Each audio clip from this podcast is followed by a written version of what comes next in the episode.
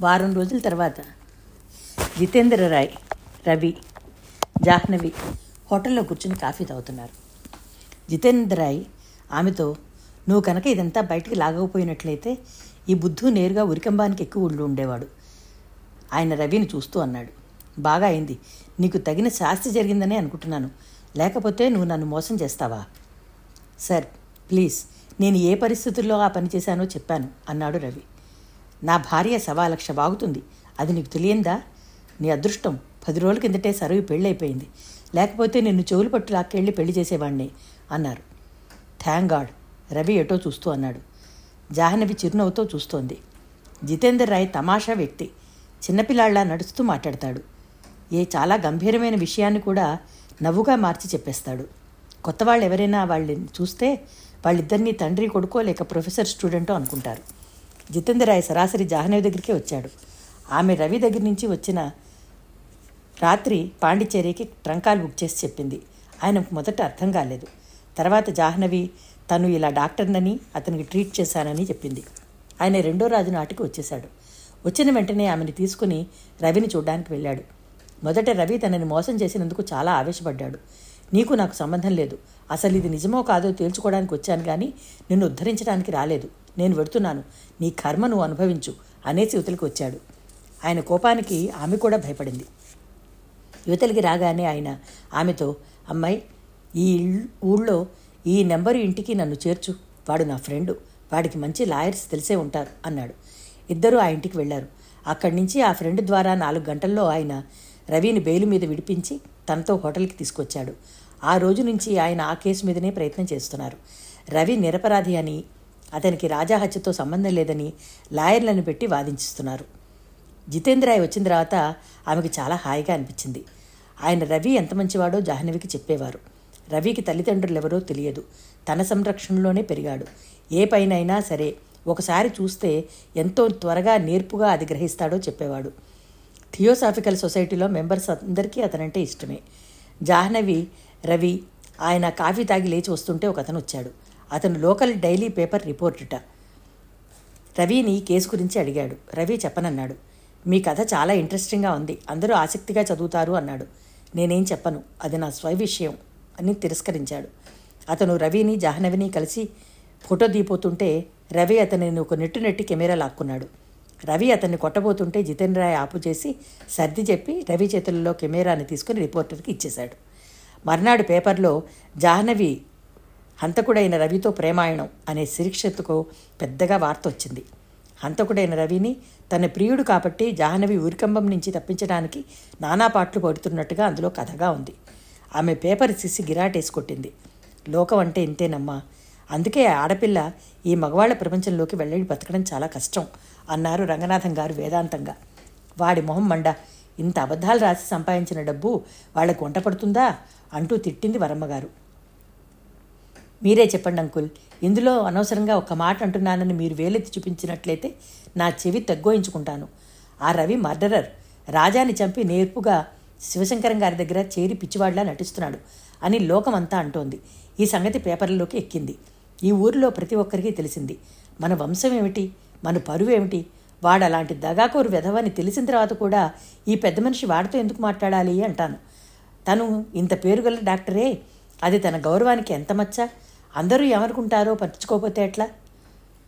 లోకం సవాలక్ష వాగుతుంది. అదంతా తను నమ్ముతాడా బాబాయ్? జాహ్నవి విసురుగా అంది. ఇందాక నుంచి చూస్తోంది. అరుణ్ వస్తూనే ధుమధుమలాడుతూ వచ్చాడు. అసలు జాహ్నవికి తనంటే గౌరవం ఉందో లేదో తేల్చి చెప్పమని నిలదీస్తున్నాడు. రవి మూలంగా రవి జాహ్నవికి ఎంత చెడ్డ పేరు వచ్చిందో చెప్తున్నాడు. అసలు దీనికి అంతటికీ కారణం నువ్వే. నేను ముందు నుంచి కూడా ఆ శివశంకర్ గారి అబ్బాయి సంగతి వద్దు అని హెచ్చరిస్తూనే ఉన్నాను అంటూ జాహ్నవిని నిష్ఠూరాలాడాడుతున్నాడు. ఎవరు ఎలా వాగినా సరే నేను లక్ష్య పెట్టను. జాహ్నవి గట్టిగానే జవాబు చెప్పింది. నువ్వు లక్ష్య పెట్టబోతే నేను పెడతాను. నేను వ్యాపారి రీత్యా లేచిన మొదలు నలుగురిలో తిరగాల్సిన వాణ్ణి అన్నాడు అరుణ్.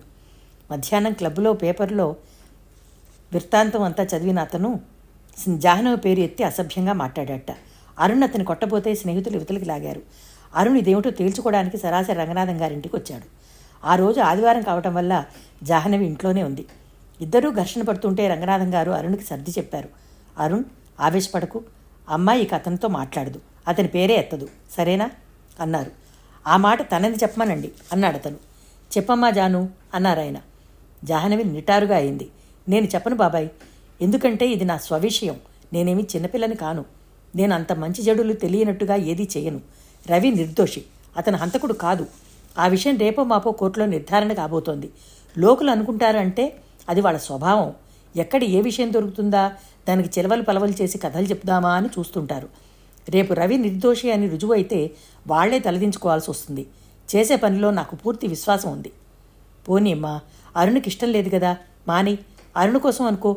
బతిమలాడుతున్నాడు ఆయన. నా వల్ల కాదు బాబాయ్. నేను చేసే పనిలో మంచి చెడులు ఏవైనా ఉంటే నేనే అనుభవిస్తాను. ఒకరు నా విషయంలో పెత్తనం చూపిస్తే మాత్రం నేను సహించలేను. అరుణ్ ఈ మాట వినగానే కూర్చున్నవాడల్లా చరాలను లేచాడు. విన్నారా అంకుల్?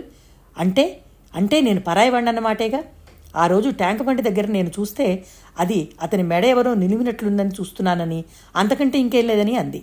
నేను విన్నాను. దాన్ని మళ్ళీ పట్టించుకున్నానా? సరే నాకు ఈ కంఠసోక్షదేనికి ఈ పూట నుంచి తనకి నాకు ఏమీ సంబంధం లేదు. ఆ రవిని మెడకి కట్టుకుని బజార్లో ఊరేగమనండి అని అతను వెళ్ళబోతుంటే రంగనాథం గారు ఆపి బలవంతంగా చేపట్టి లోపలికి తీసుకొచ్చారు. అరుణ్ నువ్వు ఇలా ఆవేశపడడం ఏమీ బాగాలేదు. నచ్చని విషయాలు ఏవైనా ఉంటే చక్కగా కూర్చుని నిర్మోహమాటంగా మాట్లాడుకోవాలి. నేను అదే పని చేద్దామని వచ్చానండి. కానీ ఆవిడకి తిరస్కారం చూపులతో మాటలతో పిచ్చెక్కిచ్చేస్తోంది. నా కాబోరే భార్య అని తను అనుకుంటే ఇలా అస్సలు మాట్లాడకూడదని చెప్పండి. జాహ్నవి కోపంగా అంది. నేను కాబోయే భార్య అనే గౌరవం ఉంటే నువ్వు ఇలా మాట్లాడనే మాట్లాడవు. నేనేదో తహా తప్పు చేసినట్టు నువ్వు అది భరించలేక తలంచుచున్నట్టు మాట్లాడతావే? అతను మళ్ళీ చరుమన్నట్టు చూస్తుంటే రంగనాథం గారు భుజం మీద తట్టి శాంతిపరిచారు. అమ్మా జాను ఇలా కూర్చో. జాహ్నవి అయిష్టంగా సోఫా మీద కూర్చుంది. మీ ఇద్దరూ పెళ్ళి చేసుకోవాలని అనుకున్నారు. మీ కళ్ళెతటి ఉంటూ మీ నీడలో మా జీవితాలు గడపాలని మేమిద్దరం ఆశపడ్డాం. మధ్యలో రవి వచ్చాడు. అతనికి మీరిద్దరూ అనవసరమైన ప్రాధాన్యత ఇచ్చి మీ మనసులు పాడు చేసుకుంటున్నారు. రవి హంతవుడికైనా కాకపోయినా మనకు అనవసరం. డాక్టర్గా జాను ఒక చిక్కులో పడిన మనిషికి సాయం చేయాలని అనుకుంది చేసింది. అది అంతవరకే వదిలేయడం ఉత్తమం. చూడు అరుణ్ నేను ఇప్పుడే చెప్తున్నాను. జాహ్నవి అందరి ఆడపిల్ల లాంటి కాదు. తన మంచి చెడులు తనకి బాగా తెలుసు. డాక్టర్గా తాను ఏది చేయాలి అనుకుంటే ఎవరి జోక్యమూ సహించదు. దానికి రవి కేసే ఉదాహరణ అనుకో. నువ్వు ఇప్పుడే కాదు. రేపు మీ పెళ్ళైన తర్వాత కూడా ఇలాంటి విషయాల్లో తప్పక రాజీ పడాల్సి వస్తుంది. తర్వాత తనకి ఏదైనా కేసు చూడాలనిపిస్తే నీకు వాళ్ళు నచ్చలేదు వాళ్ళు గౌరవనీయులు కాదు అనే అభ్యంతరం చెప్తే జాహ్నవి ఒప్పుకోదు. నువ్వు జాహ్నవి ఒక డాక్టర్ అనే సంగతి ఎప్పుడూ మర్చిపోకూడదు. అమ్మాయి డాక్టర్ వృత్తి మీ ఇద్దరి మధ్య పొరపచ్చాలకి కారణం కాకూడదు. తెలిసిందా? అన్నారు. అరుణ్ తెలిసింది అన్నట్టుగా తలూపాడు. తనని కావాలని నేను ఏరుకోరి చేసుకుంటున్నది ఎందుకు? నా భార్య పేరుగల డాక్టర్ అంటే అది నాకు కూడా గౌరవమే కదా? అన్నాడు. చూడు అరుణ్ భార్యాభర్తలిద్దరిలో ఎవరో ఒకరు కాస్త తక్కువగా ఉంటే ఆ దాపంచానికి ఏ ఢోకా ఉండదు. ఇదివరకు పెళ్ళిళ్ళు చాలా వరకు అలాగే ఉండేవి. పెద్దవాళ్ళు అలా చూసి చేసేవాళ్ళు. ఇప్పుడు అలా కాదు. పిల్లలు పెద్దవాళ్ళు వాళ్ళయ్యి వాళ్ళ ఊహలకి తగినట్టు జీవిత భాగస్వామ్యులు కావాలనుకుంటున్నారు. పెళ్ళి చేసుకునే ముందు ఆ సమానత బాగానే ఉంటుంది. ఆ తర్వాత దంపతులు అయిన తర్వాత సమాన వ్యక్తిత్వం స్వతంత్ర ప్రతిపత్తి గల ఆ ఇద్దరు ఎవరికి వారే ఎదుటివారు తనని మాటలు మన్నించాలి అని ఉంటుంది. లేకపోతే నా మీద ఇంకా ప్రేమ ఏమిటి అనే వాదన వస్తుంది. ఇద్దరికీ ఇలాంటి అభిప్రాయమే కలిగిందనుకో ఘర్షణ మొదలవుతుంది. అందుకే ఇద్దరూ స్వతంత్ర ప్రపత్తి కలవారు వివాహం చేసుకుంటే ఎదుటివారి నుంచి పొందే కంటే మనం ఇచ్చేదే ఎక్కువ ఉండాలి అని అర్థం చేసుకోవాలి. అలాంటి అవగాహన భార్యాభర్తల మధ్య ఉన్నట్టు అయితే ఆ దాపత్యం తప్పక విజయవంతము ఆదర్శము అవుతుంది. నువ్వు జాను చదువుకున్నవాళ్ళు స్వతంత్ర భావాలు కలవాళ్ళు. మీ ఇద్దరి మధ్య ఈ అర్థం చేసుకునే నేర్పు ఓర్పు ఎంతో అవసరం. ఇది నేను బాగా గుర్తు చేస్తున్నాను అన్నారు. అరుణ్ ఆయన మాటలకి శాంతించాడు. వరమ్మగారు అతని భోజనానికి ఉండమని అంది. అతను అంగీకరించాడు. వరమ్మగారు భోజనం వడ్డిస్తుండగా అరుణ్ జాహ్నవి దగ్గరికి వచ్చి నేను తొందరపడి మాట్లాడినట్టయితే క్షమించు అన్నాడు. జాహ్నవి ముఖం తిప్పుకుంది. ఆ మాటలు ఆవేశంతో అనడం దేనికి? ఈ క్షమాపణలు చెప్పడం దేనికి? అది అరుణ్ స్వభావం కావచ్చు. కానీ తన మనసుని అతని మనసు అతని మాటలు ఎంతగానో గాయపరుస్తాయి. మరుక్షణంలో అతను మామూలు మనిషి అయిపోతాడు. తను అవ్వలేదు. ఆ తేడా అతను గ్రహించలేడా? అయినా ప్రేమంటే ఏమిటి? ఒకరిని ఒకరు అత్యద్భుతంగా అర్థం చేసుకుని అభిమానించే భావన కాదా? ఆ భావనలో అనుమానాలకి ఆవేశాలకి తావెక్కడా? అరుణ్ భోజనాల బల్ల దగ్గర మామూలుగానే ఉన్నాడు. భోజనం అయిన తర్వాత కూడా చెప్పాడు. అంకుల్ నేను వచ్చే నెలాఖరుకి వ్యాపార రీత్యా బ్యాంకాక్ వెళ్తున్నాను. నా వెంట జాహ్నవిని తీసుకువెళ్తాను. పాస్పోర్ట్లకి రేపే ఏర్పాట్లు చేయిస్తాను అన్నాడు. తీసుకువెళ్ళు అరుణ్. జాను ఇండియా వచ్చిన తర్వాత అసలు రెస్ట్ అనేదే లేదు అన్నారు ఆయన. నాతో కలిసి ఒక వారం రోజులు గడిపితే జానుకి అసలు నేను ఎలాంటి వాడినో తెలిసిపోతుంది. అదేం కర్మమో? నేను చూస్తూనే ఉన్నాను. ఎప్పుడూ దేనికో దానికి నాకు కోపం వస్తూనే ఉంటుంది. కోపం లేనప్పుడు నన్ను చూస్తే జాను ఇంకా నా కోపాన్ని లక్ష్య పెట్టదు అన్నాడు. అలాగే అన్నారు ఆయన. అక్కడ లేదు. అవతల గదిలో ఉంది. ఈ లోపలే ఆ రెండు మూడు ముళ్ళు వేయించేస్తే సరి అంది పరమ్మగారు. నేను అదే అనుకుంటున్నాను అన్నారు ఆయన. అరుణ్ జాహ్నవిని కూడా పిలిచి గుడ్ నైట్ చెప్పి వెళ్ళిపోయాడు. అరుణ్ వెళ్ళిన తర్వాత జాహ్నవి తన గదిలోకి వెళ్ళబోతుంటే రంగనాథం గారు ఒక నిమిషం ఇలా కూర్చోమ్మా అన్నారు. జాహ్నవి కూర్చుంది. ఆయన అనునయంగా చెప్పారు. చూడు జాను ఇప్పటికే చాలా ఆలస్యమైంది. అరుణ్కి నీకు పెళ్ళి ముహూర్తం పెట్టిస్తున్నాను. అరుణ్ బ్యాంకాక్ వెళ్తాట. అతనితో పాటు నువ్వు కూడా వెళ్దుగానివి కానీ బాబాయ్ నాకు ఇంకేమీ చెప్పకమ్మా. ఆ రవి విషయంలో నువ్వు ఇక జోక్యం కలగ చేసుకోకూడదని నా సలహా. అతని మంచివాడో చెడ్డవాడో మనకు అనవసరం అతని పేరు మీద పేపర్లలో ఫోటోలు వచ్చి రకరకాల ప్రచారాలు జరిగాయి. అలాంటి వ్యక్తులకి మనం దూరంగా ఉండడం మంచిది. చూడమ్మా గోపి ఎలాగూ లేడు. నువ్వు పెళ్ళై సుఖంగా పిల్ల పాపలతో సుఖంగా ఉంటుంటే నీలో గోపిని చూసుకోవాలని బతికేయాలని మా ఆశ. మా ఆశ వమ్ము చేయవనే నా నమ్మకం. బాబాయ్ ఇంకేం చెప్పకమ్మా? ఇక నువ్వు రవితో మాట్లాడానని నాకు మాట ఇవ్వమ్మా. ఆయన చేయి చాచారు బాబాయ్ జాహ్నవి ముఖంలో బాధ రెపరెపలాడింది. ఎందుకమ్మా సందేహిస్తున్నావు? చిన్నప్పటి నుంచి నిన్ను పెంచిన ఈ బాబాయ్ కంటే ఆ రవే నీకు ఎక్కువని నన్ను తెలుసుకోమంటున్నావా? లేదు బాబాయ్ లేదు. మరి వాగ్దానం ఇవ్వమ్మా. జాహ్నవి మెల్లగా చేయి చాచింది. అతని చేతిలో తన చేతిని ఉంచింది. దేవుడు నిన్ను చల్లగా చూస్తాడు తల్లి. నువ్వు సుఖంగా ఆనందంగా ఉండాలన్నదే నాకు ఆకాంక్ష. అదే నా ఆశీస్సు. ఆయన జాహ్నవి తల మీద చెయ్యి అనించారు ఇంతలో ఫోన్ మోగింది. ఆయనే వెళ్ళి తీశారు. అవతల నుంచి రవి కంఠం వినిపించింది. జాహ్నవి నిద్రపోతోంది అన్నారు. క్షణం ఆగి రవి ఏమన్నాడో ఏమో. కాస్త కటువుగా ఉన్న గొంతుతో నాకు తెలుసునయ్యా నువ్వు రవివే. కానీ అమ్మాయి నిద్రపోతోంది. లేపడానికి వీల్లేదు. అయినా మా అమ్మాయితో నీకేం పని? జాను చేయగలిగిందంతా చేసింది. ఇక ఈ విషయంలో తను చేసేదేమీ లేదు. నువ్వు ఇక మా ఇంటికి ఫోన్ చేయడం కానీ జానుని కలవడానికి కానీ చెయ్యొద్దు. ఆయన అనేసి ఫోన్ పెట్టేశారు. జాహ్నవి సోఫాలో ప్రతిమలా కూర్చుండిపోయింది. అలసిపోయి నీరసంగా ఉన్న జాహ్నవికి అసలు ఏది మంచో ఏది చెడో గ్రహించే జ్ఞానమే అంతరించిపోయినట్లుగా ఉంది.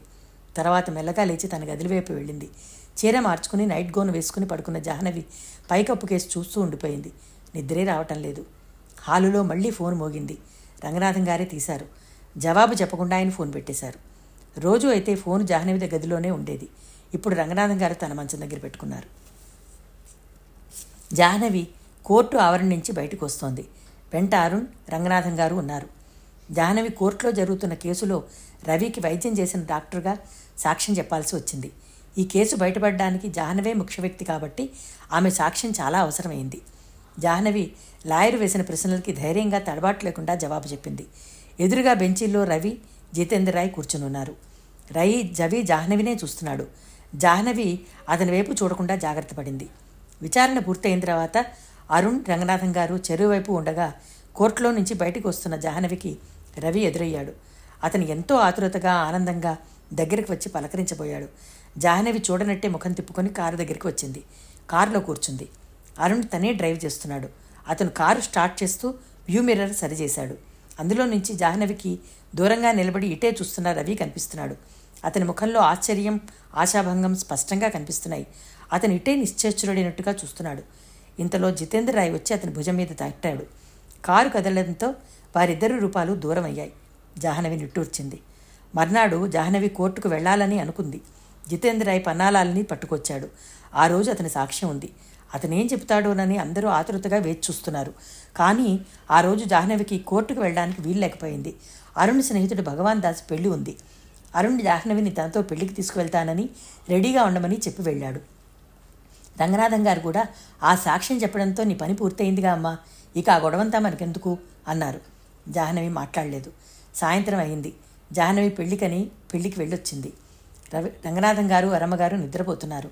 జాహ్నవి బట్టలు మార్చుకోవడానికి వెళ్తుండగా ఇంతలో పాంచజన్యం ఫోన్ చేశాడు. జాహ్నవి నువ్వు కోర్టుకి రాలేదు. ఈరోజు రాకపోవడం వల్ల నువ్వు చాలా అద్భుతమైన సాక్ష్యం వినలేకపోయావు. ఏమిటది? పన్నాలాలు ఏం చెప్పాడో తెలుసా? ఒక్క నిమిషం అంటూ జాహ్నవి ఫోన్ పుచ్చుకుని తన గదిలోకి వచ్చి తలుపు వేసి మంచం మీద కూర్చుని ఏం చెప్పాడు అని అడిగింది.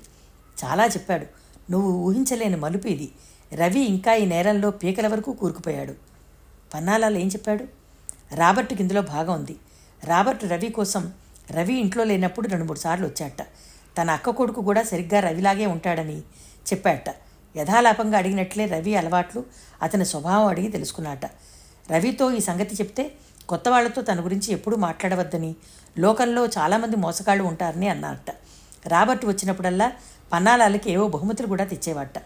రవి ఎప్పుడూ వాకిట్లో వరండాలో మడత మంచం మీద నిద్రపోతాడు. పొద్దుటే లేచి సముద్రానికి వెళ్ళి స్నానం చేసి వస్తాడు. వ్యాయామం చేస్తాడు. అది అతని అలవాటు. ఆ రోజు వాకిట్లో పడుకున్న రవి మంచం మీద లేడు. సముద్ర స్నానానికి వెళ్ళి ఉంటాడని అనుకున్నారట. మధ్యాహ్నం అయింది. అతను రాలేదు.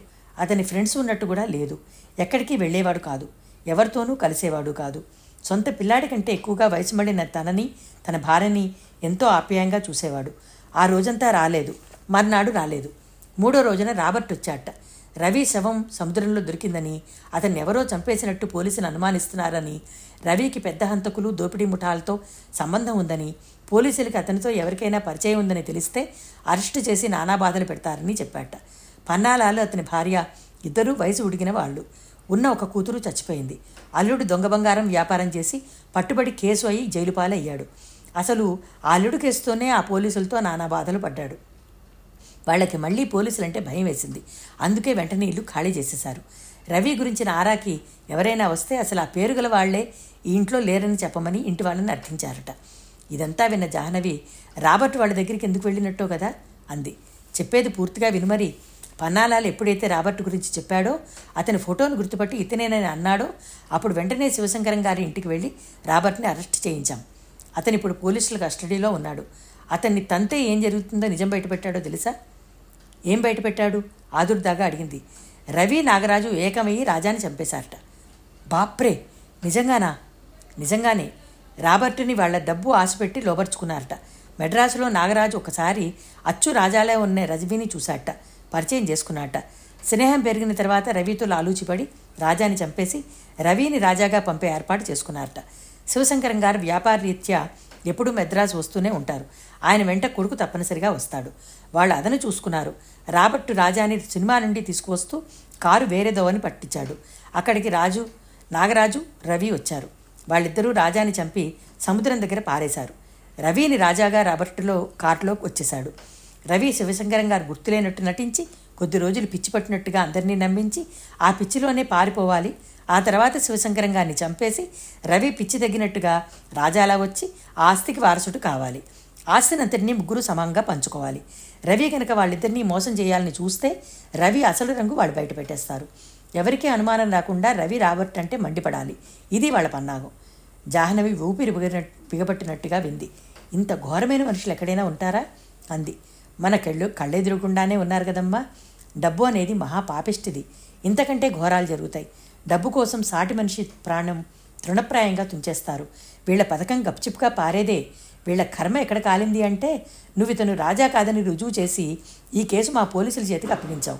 మేము తీగలాగడంతో దొంకంతా కలిసి వచ్చింది. రవికి తానెవరో చెప్పక తప్పలేదు. ఆ జితేంద్రాయ్ మేలు చేస్తున్నానని ఆ పన్నాలాల్ని ఈడ్చుకొచ్చాడు. దాంతో అసలు కథ బయటపడింది. ఇప్పుడు రవి నాకేం తెలియదని నాగరాజు నాకేం తెలియదని పిక్కుంటున్నారు. ఎవరికి వారే నేర్పుగా ఎదుటివారి మీద తోద్దామని చూస్తున్నారు. మొత్తానికి ఈ హత్య ఈ ముగ్గురి చేతుల మీదుగానే జరిగి ఉంటుంది. ఇందులో సందేహం లేదు అనిపిస్తోంది. రెండు మూడు రోజుల్లో వాళ్ళ అసలు బండారం బయటికి వచ్చి తీరుతుంది. సారీ అమ్మా నీ టైం చాలా తీసుకున్నట్టున్నాను ఉంటాను అన్నాడు ఆయన.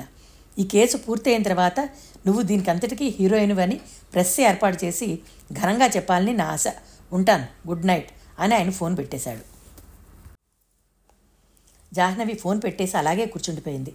ఎందుకో కానీ జాహ్నవి నరనరంలోనూ నిస్సత్తువ ఆహరించినట్టుగా అనిపించింది. రవి దోషి అంటే తన మనసు ఇంకా నమ్మలేకపోతోంది. తన బలహీనతకి తనే భయపడుతోంది. దానికేముంది? ప్రపంచంలో ప్రసిద్ధి చెందిన హంతకులందరూ ఆడందగాళ్ళే చాకచక్యం గలగవాళ్ళే కానీ కానీ ఒకటే అర్థం కావటం లేదు. ఆ రోజు తను తిట్టిందని రవి ఆత్మహత్య చేసుకున్నట్టు ఇదంతా ఉరితాడులో అతని కంఠానికి బిగుసుకుపోతున్నాయని తెలిసిపోయిందా? ఇందులో నుంచి మా బయటపడే మార్గం లేదని తెలుసుకుని ఆ పని చేసి ఉంటాడా? అక్కడ కూడా తను పొరపాటు పడింది. పూర్తిగా స్త్రీ మనసుతో గుడ్డిగానే ఆలోచించింది. తను అన్నమాటలకి అతను బాధపడేలా చేశాడని అనుకుంది. పిచ్చి మనసు. జాహ్నవి కనిపించింది. పిచ్చి పిల్ల ఈ ప్రపంచంలో ఏ ఆడపిల్లని ఏ మగాడు మోసం చేయడు. ఆమె మనసే ఆమెను మోసం చేస్తుంది. అది గ్రహించలేని అమాయకులు మూర్ఖురాళ్ళు అయిన ఆడపిల్లలు మోసపోయాము అంటూ అనవసరంగా మగవాన్ని నిందిస్తారు. జాహ్నవి తల వేడెక్కిపోతోంది. రకరకాల ఆలోచనలు. జాహ్నవి వెనక్కి వాలి పడుకుంది. జాహ్నవి కళ్ళ ముందు రవి నిలబట్టట్టే ఉంది. రవి ఆత్మహత్య చేసుకుంటాను అని జితేందర్ రాయ్ నమ్మించినట్లు తనని కూడా నమ్మించటం లేదు కదా? ఒక్క నిమిషం అతను నిర్దోషి అన్న నమ్మకం. మరుక్షణమే ఏదో అన్న సందేహం. రవిని గురించి తనకి శాంతం తెలియకపోవడం వల్ల ఈ గుంజాటన. లేకపోతే రవిని గురించి ఎప్పుడో తనకి సరైన నిర్ణయం ఏర్పడేదే. అనాథగా నానేవారు లేకుండా బాధలు పడి పెరిగిన రవికి డబ్బు మీద కాంక్ష ఉండడంలో తప్పేం లేదు. మనిషికి ఎప్పుడు ఏది కావాలని లేదా లేనిది కావాలనిపిస్తూ ఉంటుంది. అది సహజం. జితేందర్ రాయ్ ఇంట్లో ఉన్నంత మాత్రాన థియోసాఫికల్ సొసైటీలో తిరిగినంత మాత్రాన రవికి డబ్బు మీద కాంక్ష లేదు అనడానికి వీల్లేదు. జాహ్నవిలో డాక్టరు రవికి డబ్బు కాంక్ష ఉంటే అతనికి పరిస్థితిని బట్టి అది సహజమే అని సమర్థిస్తోంది. రవి ఉన్నతుడుగా సంస్కారవంతుడిగా ఉండాలని తన మనసు పడుతున్న ఆశ కావచ్చు.